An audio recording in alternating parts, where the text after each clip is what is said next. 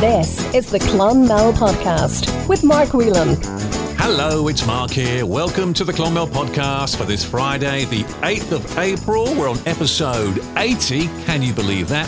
And this podcast is brought to you by County Tipperary SkillNet. Flexible, industry relevant, subsidised training for people in business. Find out more at countytiperaryskillnet.com or call 052 61 91105. And SkillNet Ireland is funded from the National Training Fund through the Department of Further and Higher Education, Research, Innovation and Science. So, how was your week? All good, I hope. Well done to United Cricket Clonmel, who beat the mighty Quins, oh yes, in their first pre season match. Staying with sport, always good to see a new business open up, and best of luck to Dylan Burke Golf Shop, which is opened at the Clonmel Golf Club. Congratulations to Tipperary Museum curator Marie McMahon, who is the new chairperson of the Local Authority Museums Network. Well done to the winners of last weekend's Strictly Seesaw. Did you go? At the Talbot Hotel. How good was this? Elaine Hickey and Jack Murray won on Friday, and Sarah Jane Ryan and Carl Clancy won on Saturday. Well done to everyone who took part and also people working behind the scenes. It was a great night. By the way, what about that crisp packet that was found behind a wardrobe in Clonmel? I believe it was in Shanavine Way, with the crisps still in it. We think it's from the year roughly 1985. The price on the pack was 13p. And I wonder where were they actually bought? No doubt one of those local shops that is sadly no longer with us in town. And no, I believe the crisps weren't actually tried and tasted after being found. Come on, would you? From 1985? So, what is coming up this week on the Clonmel podcast? Well, I check in with Fil Guida on his 1,000 kilometre walk cycle for Cuan Saor. I like to see how Fil is getting on every week and how the body's holding up. By the way, Fil's wife Ann chats about her Ukrainian father's life and his connection with Clonmel. Anne Marie McGrath talks about Chinese herbal medicine on the Nadur Wellness Hub, plus bingo news, jobs, and lots more great stuff coming up. The Clonmel Podcast. But first, it's time to pop in to this month's Nadur Wellness Hub with Anne Marie McGrath. The Nadur Wellness Hub. Anne Marie McGrath from the Nadur Wellness Centre, welcome to the Nadur Wellness Hub. Thanks, Mark. What are we talking about this month? We're talking about Chinese herbal medicine. Okay, so what is Chinese herbal medicine? It's a plant medicine. So the plants and the flowers are all taken from the earth and they're all organic. And then we use every part of the plant and every part of the flower to treat different conditions in people. So they're crushed down and used to treat different things. None of the plant is wasted. How would you take it? Is it orally? Well, the method I use is in granules. So there, it's crushed, it's dried and crushed down into granules, which can be taken off the spoon with a little bit of water. And that just means that the person doesn't have to do anything to prepare it. It's just ready to go for them. And why would someone decide to go down this route rather than taking a conventional medicine? It's a it's a natural alternative, and what um, a lot of people do is they take it in conjunction with their their other medication, and it helps to support them and alleviate some of the symptoms that they might be getting from other medication. Or depending on the condition, it might be able to just be used on its own. There mightn't be a need for anything else to be taken with it. And can you use that to treat most conditions as well? Yeah, like herbal medicine can be used to treat everything and anything. And usually, when the person comes in for a consultation, you know, they might decide that they're going to do just herbs on its own, or they can do the herbs and combine it with another treatment like the acupuncture.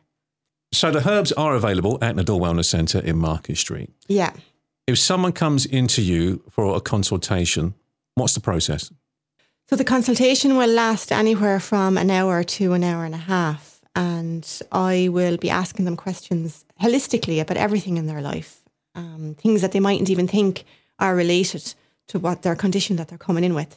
And then at the end of that, then I will determine what herbs are needed and create a formula. So I'll combine herbs usually. There might be a lot of different herbs in the one formula bespoke to that person. So two people could come in with the same condition, but they might not get the same formula. So it's very bespoke. And can you use it in conjunction with another therapy, say like acupuncture?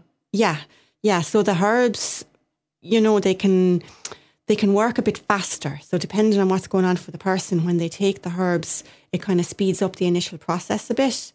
That's why we'd often recommend them, especially for something like fertility or for any kind of gynae issues for women. And then they can come in and get the acupuncture maybe once every three weeks. And the acupuncture can work on the body in a different way. And that helps to support the process of taking the herbs. And the herbs can work deeper and faster than every time they're getting the hands on treatment as well. And also, I gather, depending on the condition or the ailment the person has, that also depends on the course of the herbs.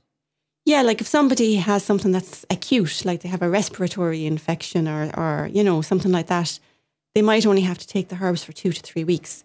But if somebody comes in and they have something that's very chronic, that's been going on for a long time, they're looking at taking the herbs for longer because the unraveling process has to be done. And, you know, each time we're reviewing the herbs, we might change the formula slightly every three to four weeks to match where they're at in the process. So they could be looking at a few months at least. Also, there's topical herbal ointments and liniments that can be used. So, for example, if somebody had skin condition like psoriasis or eczema, they might take the herbs internally and then they can use a topical ointment or a cream externally, especially in that initial first four to five weeks, so that you're tackling it from the outside and the inside, and you'd hope that they'd meet somewhere in the middle and be that bit faster. And then there's also um, liniments for pain that can be rubbed on to help muscles. And there's teas, which actually taste nice, that can be used if the condition is not too bad. So if somebody was having trouble sleeping, but it wasn't extremely chronic, you know, it was just the odd night here and there, you know, we have some strong herbal teas that can help for that. I've seen those for sale inside Nadur Wellness Centre by reception there. Yeah. The desk, give a yeah. display of the teas. Yeah, they can just be sold over the counter. We don't even need to do a consultation because they're just something that's helping someone, you know, just on a kind For of everything. A, yeah, hmm. yeah, just kind of ad hoc. We're not trying to target something specific. So, if people do want to get in contact with you regarding either a consultation for the herbs or maybe just picking up some of those herbal teas, how can they get in contact, Anne Marie? Um, they can give us a call on 052 6104 968. Or we're on social media as well. We're on Instagram or Facebook, Nadora Wellness Centre, Clonmel. Anne Marie McGrath from the Nadur Wellness Centre, thank you for joining us on the Nadur Wellness Hub this month. Thanks, Mark. The Nadur Wellness Hub. Thank you, Anne Marie. Now, as you know, Fil Guida is on his 1,000 kilometre walk cycle to raise funds for Cuan Saor. This morning, I popped along to the Blue Way to see how he's getting on. I'm back down on the Blue Way on this Friday morning. It's a cold and nippy one, and I'm in search of Fil Guida, who's on the 1,000 kilometre walk cycle to raise funds for Cuan Saor. Hang on a minute. Hey, Fil, how are you? I'm good, Mike. How are you? I'm fine, thank you. So, how's it going this week? Very good. Saddle sore, but good. Saddle sore? Big change in the weather, though, Fil. Yeah, it is a bit, especially today. The wind being against me coming back from Carrick. Yeah, a bit windy, but um, actually it's not too bad. Well, I don't mind the wind. I just, just I don't mind the cold. I should I say? I hate the wind. So, what was the journey now today? Where did you go? Uh, all the way to Carrick and back. Now I shall go up a bit further. So I want to try and get about 52, 53k. Do you know roughly how much distance you've covered so far? About 530 kilometres. That's a lot, isn't it? So, you're over halfway there. Well over the half, yeah. And um, what is it, eight, 19th day? So I've got roughly another 20, 20 days to, to, to, achieve the, the thousand or less with a bit of luck. And how's the response been since last week? Slow, but okay. Okay. Yeah, slow, a bit slow, but okay. Yeah, people are still. I think actually what's happening is people are donating, going straight to Cuan Saor to donate money, because they're a bit concerned going on the GoFunding, put the details down, which is fair enough, you know. I know you mentioned this last week on the podcast. People can actually do that, can't they? Absolutely, yes, yeah, and Cuan Saor are very uh, okay about that. They say just knock on the door, and as long as they just say what the money's for, so that that way they don't distinguish it between one and the other. All they have to do is just say it's towards Fil's 1,000 kilometre walk. And you mentioned the GoFundMe page too. People just go onto that and donate if they want to. Absolutely, yeah. The GoFunding is under the again Fil Fil's 1000k Cuan Saor walk. Now, I like to ask you every week, how's the body holding up? Uh, this week a bit tough. Oh no, really? Absolutely, yeah. I, I took a day off yesterday. Was it yesterday? Yeah, I took a day off yesterday. I was just in a lot of pain, but I'm feel okay today. Okay, don't forget if you see Fil along the Blue Way doing his 1,000 kilometre cycle and walk challenge for Cuan Saor, give him a shout, give him a wave. You know, he'd love to see you. He really, really would. Get the encouragement going. And Fil, we'll talk to you again next week. Yes, please, God, yes, we will. And uh, thanks very much. Good to see you again, Mark. Off he goes, back up the Blue Way. Thanks, Fil. Cheers, mate. Top man, thank you, Fil. Now, Raheen House are holding a Prosecco afternoon tea with proceeds going to the Irish Red Cross Ukrainian Crisis Appeal. It's on Saturday, the 16th of April at 1 pm. The price is 20 euros per ticket, and you can book at info at raheenhouse.ie or call this number 052 61 22140. Uproar Rock Chorus are performing with musical guests under the arches at the main guard tomorrow, Saturday at 2 pm. This is going to be brilliant, and there will be a collection for the Ukrainian Relief Fund. Peaks Mountaineering have their Knockmealdown crossing on Saturday, the 23rd of April. Three walks, all levels of fitness catered for. Now, closing date for registration is Friday, the 15th. Hang on. That's, uh, oh, that's Good Friday. That's next Friday, the 15th all the details on the Peaks Mountaineering social media pages or their website www.peaksmcclonmel.ie. Seesaw have their free coffee morning every Monday and Wednesday from 10:30 a.m. to 12:30 p.m. at 24 William Street. You can pop in for a coffee and a chat. You can also request a private chat with one of their volunteers. Also, their drop-in listening service and telephone service is on Monday, 6:30 p.m. to 7:30 p.m. and every Thursday too. You can also call 05261 72477 during this time for a chat if you can't call in. This year's Clonmel Darkness into Light Walk takes place on Saturday, May 7th from the Clonmel Town Soccer Club in aid of Pieta House. The library in town are having a library bag competition. The kids will love this. Using only one colour, they must create a design for a reusable library bag. The theme is Eco Kids. A prize will be given for the winner, and you can drop your entry into the library by the 22nd of April. That's Friday, the 22nd of April. Good luck. Staying with the library, the 54th annual exhibition from the South Tipperary Arts Group runs until tomorrow, Saturday, so well worth a look if you haven't seen this yet. It's brilliant. The Tipperary Museum of Hidden History are running Easter art activities. It's over three days, the 12th, 13th, and 14th of April from 11am to 1pm. Price is a mere 10 euros, and you can book by emailing museum at tipperarycoco.ie. Clerihan GAA Club are doing a virtual Mizen Head to Malin Head cycle to raise funds for the club for lights, pits, etc. It starts at Hands Daybreak on Sunday, the 1st of May at 8 pm and finishes at 11 pm at Harney's Final Furlong Pub. You can donate on their GoFundMe page and get more information on their Facebook page. And good luck, everyone. Great news for the Blue Way. It's now received official recognition from Fáilte Ireland. This now means that outdoor recreational areas will be aimed at driving water based activity tourism like kayaking, paddling trails, safe access to water, as well as cycling and walking trails. Love the Blue Way. Aldi on the Western Road is closing for 8 to 10 weeks from Monday, the 18th of April, due to those refurbishments, which seem to have been going on for like ages. Didn't they start before Christmas? I mean, come on, who does that for goodness sake? Who does that around Christmas time when it was busy? I actually stopped going there for two reasons. I couldn't get any parking, and I was sick of going in there for a pint of milk and coming out with a chainsaw. Does anyone know what they're doing there, by the way? Are they putting in a bakery like Lidl's? Because let's face it, the bakery Lidl's is amazing, isn't it? It really, really is. But there we go. So uh, we'll keep it updated when they are back open. Remembering Joe Dolan is coming to the Fethard Ballroom on Saturday, April 30th at 8 pm, featuring the original Joe Dolan Band. Tickets available from the Fethard Post Office on 05261 31217 and from eventbrite.ie. There'll also be a bar extension, and Mad Mike will be spinning the discs at the disco. Oh, and Fethard Beware. I believe the O'Brien sisters from Powerstown are making their way out that night. Just thought I'd warn everyone.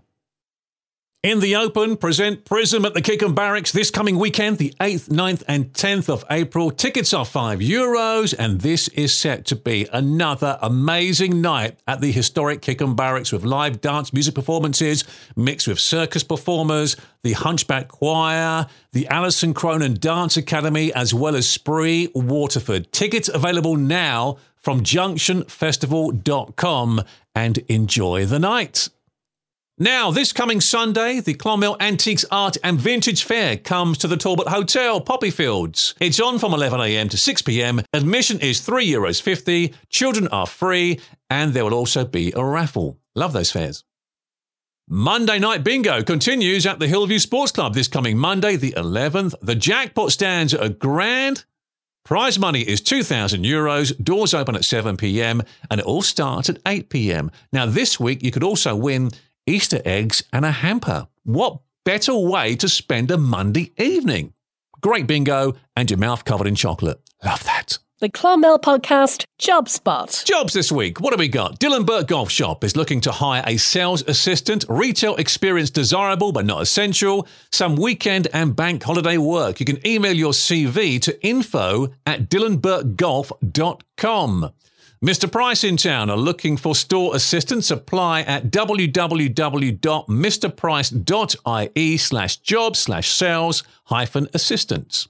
Name it at the Showground Shopping Centre are looking for a part-time sales assistant. You can email exirl 335285 at bestseller, that's S-E-L-L-A-R dot com.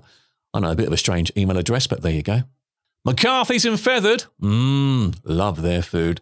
They are looking to hire a chef and a cook. To apply, email info at mccarthysfeathered.ie or call this number. See, do it the old fashioned way 086 811 9625. It's all about emails these days and very rarely phone numbers, isn't it? Chadwick's out the Powerstown Road are looking to hire a general operative. Email chadwicksgroup-careers.ie slash warehouse slash apply. Coolmore Stud are looking for a farm office administrator. You can send your CV to Adine Arthurs at this email address, hr at coolamore.ie. A sales assistant is wanted at Dunnes Stores Oakville. More on dunstores.com. Paul Tobin Butchers are hiring. They're looking for a cook food operative. Good salary, flexible hours, and Sundays and bank holidays off. Yes, what more could you ask for? You can apply by emailing paul tbn at gmail.com. That's Paul, tbn at gmail.com. Waiting staff are wanted at the Junction Cafe. More on ie.indeed.com. And finally, Woodies at the Poppyfields are looking for a store colleague. €10 Euros 50 an hour. ie.indeed.com has all the details for you. If you would like to advertise a job on the Clonmel podcast, email the Clonmel podcast at gmail.com. Okay, time for this week's interview. I spoke to Ann Guida during the week. Ann's late father was from Ukraine. He also spent many years here in Clonmel, and Ann told us his story. The Clonmel Podcast. We're all aware of the terrible situation right now in Ukraine, and there's more fundraisers taking place in Clonmel this weekend and surrounding areas. I'm now joined by Ann Guida, whose father, whose late father, was Ukrainian and welcome to the Clonmel podcast. Thank you. Tell us about your dad. Okay, dad was Basil Iwasyk. As you say, he was Ukrainian. Where in Ukraine was he from? A small village by the name of Pukiv. I'm not even sure if I'm saying that right. P U K I W. Um, it's it's Western Ukraine that he was from, um, but he, you know, to be honest, now when we were children, he didn't talk too much about life in Ukraine. Little bits. He talked about um, in the winter going having to go to school on skis. You know, with the snow, because obviously we didn't have that much snow over here. Um, you know, but um, unfortunately, he was he was taken from home at, only at the age of fifteen. He was so taken. He was taken by the Germans. So what um, we're talking 1940s. 1942 yeah, he was in school.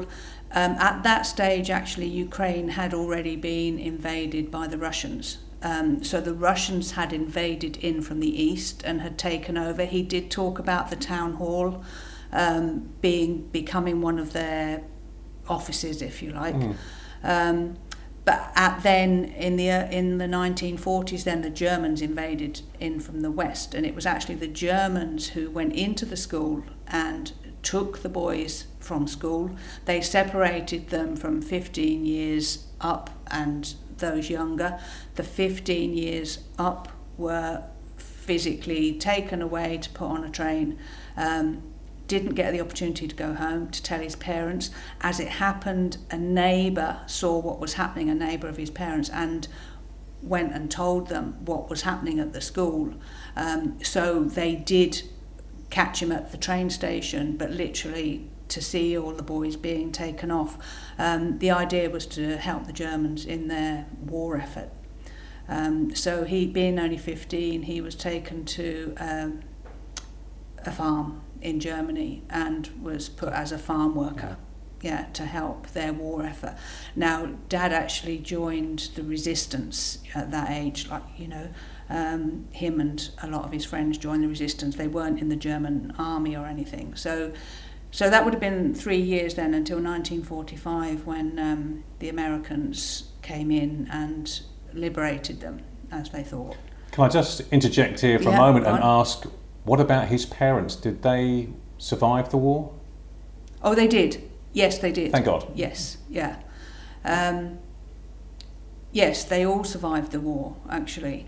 Um, but Dad was, as I say, the, the Americans came in to liberate them and said, you know, you can head home back now. Now they they knew that the Russians were still in Ukraine, if you like. The Russians had still taken over, and there was concern about going home because Dad knew that an uncle of his had been sent to Siberia by the Russians for being a nationalist, and you know. Um, so anyway, they went off on the train, but they realised before they got as far as you well, it didn't get as far as Ukraine that it was actually going to Russia. It wasn't going to Oh my Ukraine. God. So they jumped, where himself and three others jumped the train, um, and over a long time, as in weeks and weeks, they made their way back.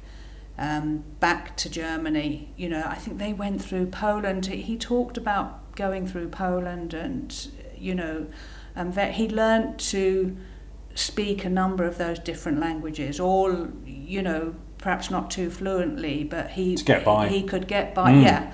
And he did pose as a Pole at one stage, and Really? he posed as a German at Yeah. another stage. You know, just to get the transport on the trains, or to you know, if he got stopped by anyone. Um, but anyway, made his way back to Germany and to um, almost like a, I think I think like a commune, Yeah, if you like. yeah, and yeah. he he did sort of, and there was a lot of Ukrainians there, and he was there for a while. You know, sort of. I'm talking maybe two or three years. To be honest, I'm not good figures wise how long. Um, and he did meet his sister. His eldest sister had a similar story to himself. Did he have many siblings? He had two sisters. Right. Yeah, um, one one elder, one younger. So his elder sister's story was very similar to his, um, in as much as I think she was taken from home to help the German war effort, and that it was actually when he was back in this commune that they met. Again, they met up, um, but she at that by that stage she had married, married a Ukrainian, and um, they had made the decision that they were going to Australia. There was an opportunity to get a boat to Australia. Um, she wanted him to go, but he Declined. chose not to. Mm. He declined. Yeah, you know, I'll be honest and say I don't know how and why he chose to get to the UK, but but he did. Like you know, and it, I suppose it would have been in around 1950, 51. Um, He was a very young man at this stage, he still, was, wasn't he? Yes, yes, yeah. Yeah, because he was 15 when he left, when he was taken from home in 42. So, Did he ever talk about that time to you when he was taken? no, Mm. no. No, and like I say, when you're a child, you don't ask the questions either. No, you, You don't, do you? We were talking about this off air that Yeah. when you're younger, you don't seem to ask. Yeah, no. it's when you get it- older you become more inquisitive. That you want to know. Yeah, Then. about yeah, your family history. Yeah, yeah. So he made his way to the UK. He made his way to the UK. I know that he landed in Yorkshire initially and worked in the coal mines. Um, so he worked there for a while, but then developed TB. So he ended up in in hospital for a while, for three or four months, I understand, like with TB, and obviously then couldn't go back to the coal mines because he'd had TB. And um, somebody, I, I'm not sure who, but had said to him, you know, you'd make you'd make quite a good ward orderly, like you know, um, on the wards, and he again he ended up in Reading. Anyway, that's as much as I can tell you. In a hospital at Borocourt. The place is called Borocourt Hospital, and it was a hospital for people with learning disabilities. Um, because in those days, people with learning disabilities were in hospitals, as Mm. they, they they called them then. Like you know.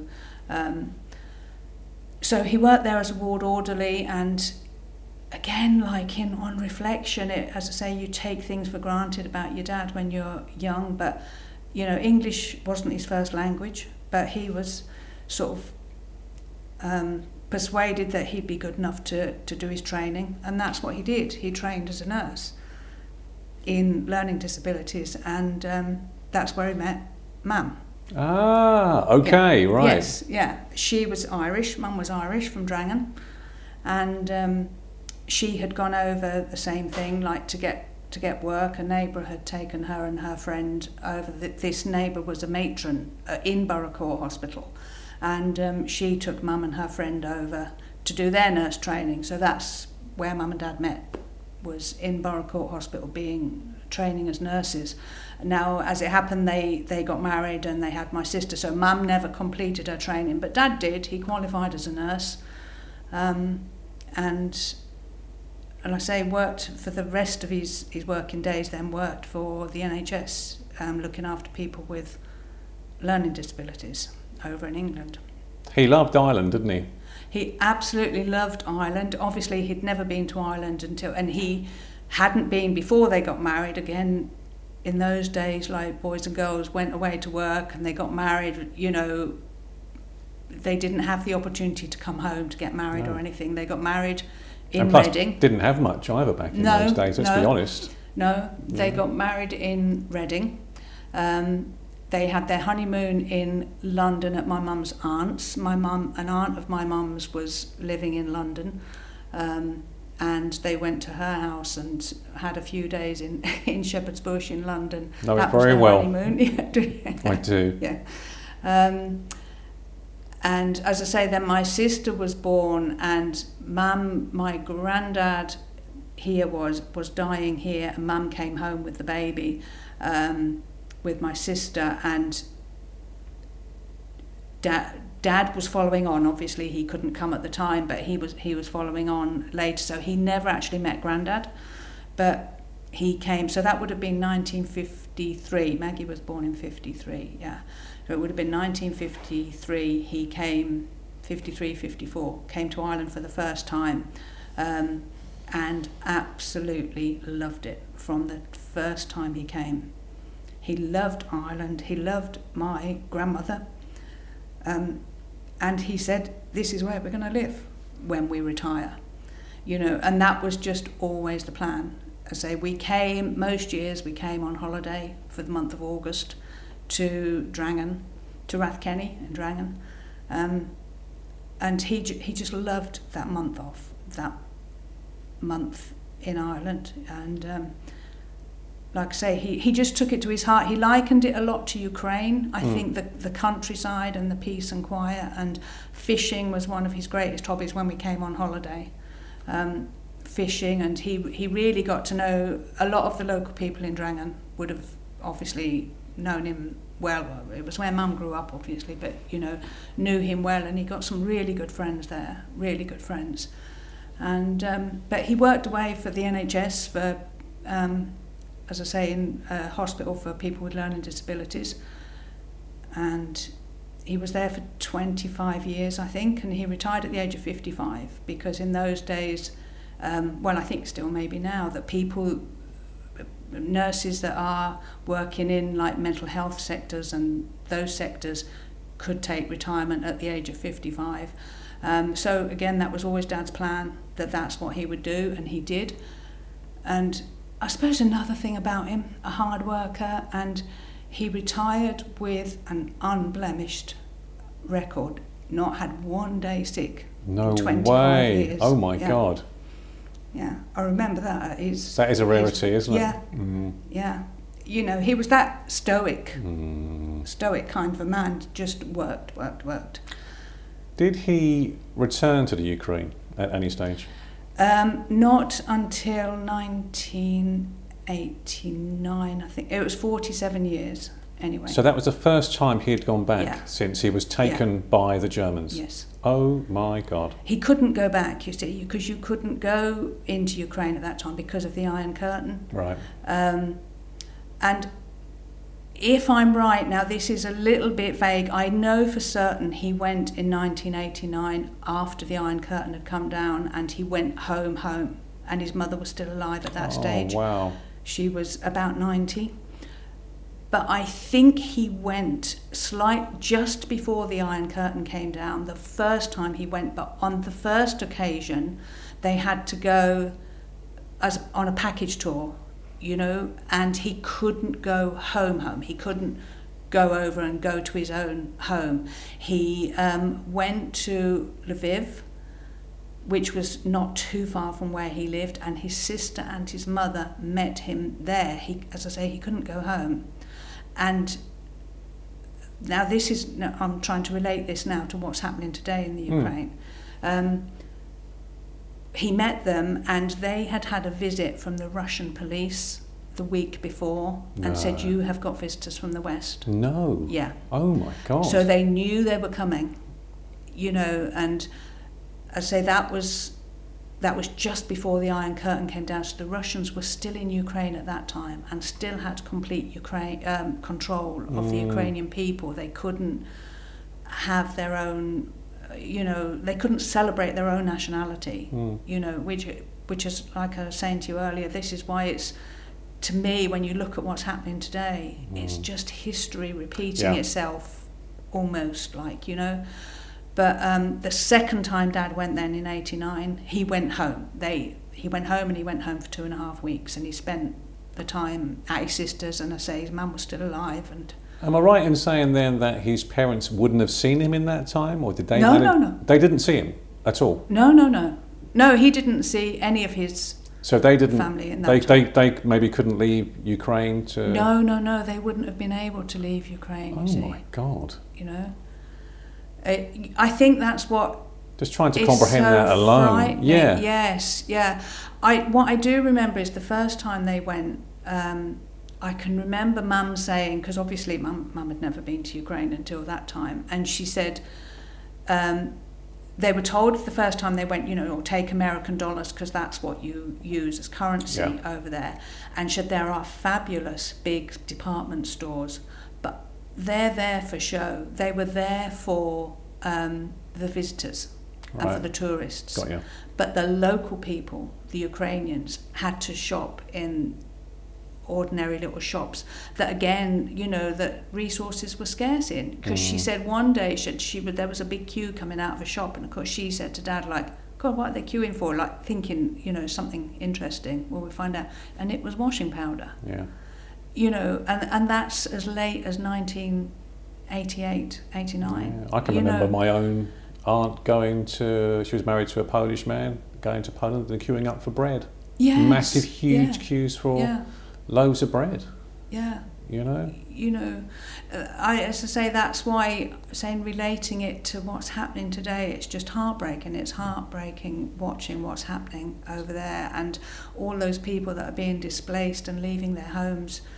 You know, they don't know if they're ever going to go back No. again. And You know, you can't imagine what that is like No, until that no. happens to you. No, not you can't all. imagine it No, at all. We're looking no. at the TV pictures and the newspapers thinking, oh my God, this is diabolical. It's Yeah, so sad to see and people's homes and lives being ruined. yeah. But you can't imagine that. You can't imagine, no, but I do know, you know, if I can tell you one story, and again, it, it's only from what I remember Dad telling us. Um, I have, Dad had a younger sister who was always in the Ukraine, you know, and we did meet them in 19, in the 1990s that she managed to come over. Um, but I had two cousins, a, a boy and a girl, um, and the boy was about my age. Um, and when he left school, when he finished school, he passed all his exams and things. They went out celebrating as they do. So um, we would have been talking in the early 70s at this stage, and obviously Russians were still in there. Mm. Um, and he went out celebrating, and um, he rose a Ukrainian flag um, at the school or somewhere nearby. He put up a Ukrainian flag in celebration, and that boy was dead the next day. Oh my God. Um, and the official line was that he was poisoned from the carbon monoxide fire, the gas fire in the house. Um, his family only ever. Uh, his family don't believe that was the cause. He was definitely poisoned, Mm. but obviously they were all in the house. Nobody else got carbon monoxide poisoning, and the gas fire wasn't on. But the official sort of verdict Word, was it was carbon monoxide poisoning from the gas fire, and they could never dispute it. Also, you said when your dad went back to the Ukraine after 47 years that his mother was alive. So I gather Yeah. his father had passed away? Yes, he passed away. I read that. I, I think in the early 60s he, he passed away, so he never So saw his what dad I was about to say, oh my God, no, that's he so never saw his dad again. Yeah. Yeah. When did he come to Clonmel? Um, in 1982, when he retired, he Hmm. literally he retired from the NHS, and at that stage, now th- this house now that we're in, This is Um, in just out the road in Clonmel at Kilmore. in Kilmore. Yeah. Um, this house was my mum's grandmother's house originally, um, and an uncle of my mum's um, lived in it up until the late 1979 80 around that time and then unfortunately he ended up in um, St Patrick's Hospital in Cashel when he got blind and, and was quite unwell um, but anyway he passed away and then mum's aunts and uncles um, that sort of had a say in the house if you like didn't want didn't Hmm. want it by that stage it was a derelict little cottage so um, that was mum and dad mum and dad got got the cottage and um, did it up and extended it and everything and you know and that was all he wanted and he was happiest here you know he came here in 82 and died in 2008 Wow. yeah, but loved it here very much part of the community I was about to ask you, was yeah. he? Yeah, he was very much part of the community. Yeah, he um,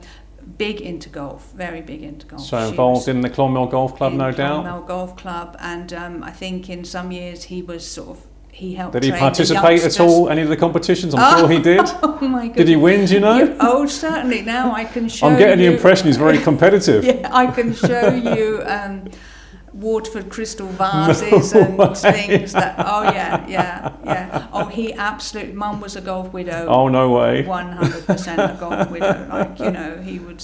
Yeah. Um, he, but he loved it. He loved it, and he had some really, really good friends up in the golf club, like Jim Canan, Eddie Foyle. Unfortunately, they have both passed away. Eddie, Eddie actually fairly recently, in fairness. Um, but they were very, very good friends. And you know, after Dad had his, he had a stroke, which was what stopped him being able to play golf. Although init- after the first stroke, he continued to go up and hit a few a few balls. Um, but he, he, he, you know, it stopped him from being able to take part. But they called on a regular basis once a week to spend a bit of time with him and, you know, I'm sure he fished the waters too, did he? Loved fishing, yeah, loved fishing. That was another thing. Like if he wasn't in the golf club in the day, then he was in the in the at the river in the evenings there, and just that down the road there by Thorny Bridge. You know, um, he just loved the the lifestyle here and was really really happy. Table tennis was another thing. That Ah. that's what he would do. So he would have gone to Hillview, no doubt, to play table tennis, he would would he? indeed, yeah, yeah. Loved to play table tennis, yeah. He was just an all-rounder, like, you know, he put 100% into everything he did. And when he came to Clonmel then, did he go back to the Ukraine much or not? No, that's the only two times that he went, in fairness. When um, we came, as in my husband and I came in 2002, uh, that was after my mother had passed away and um, Fil had had surgery, you know, which was the reason we came back because dad was here on his own. And he did actually say to me when I was first back, you know, he said, I wouldn't mind going to Ukraine one more time, you know, and uh, I said, well, look, we can think about it. And that, but unfortunately, then he had another stroke, and then it, you know, it just prevented him being able to to travel When did he pass away? in 2008. 2008. How old was he? Yeah.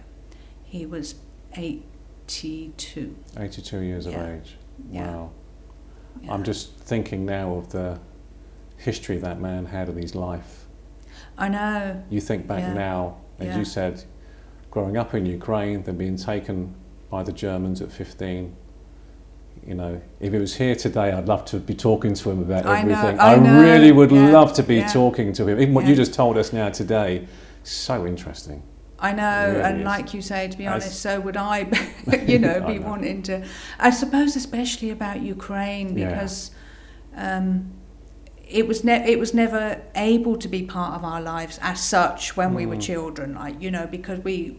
You couldn't. They couldn't go there. We couldn't go there. Mm. Um, there, when we lived in the UK, there was a Ukrainian church, and we did. We all got our first Holy Communions in the Ukrainian church, and you know, um, So, do you still have family over there?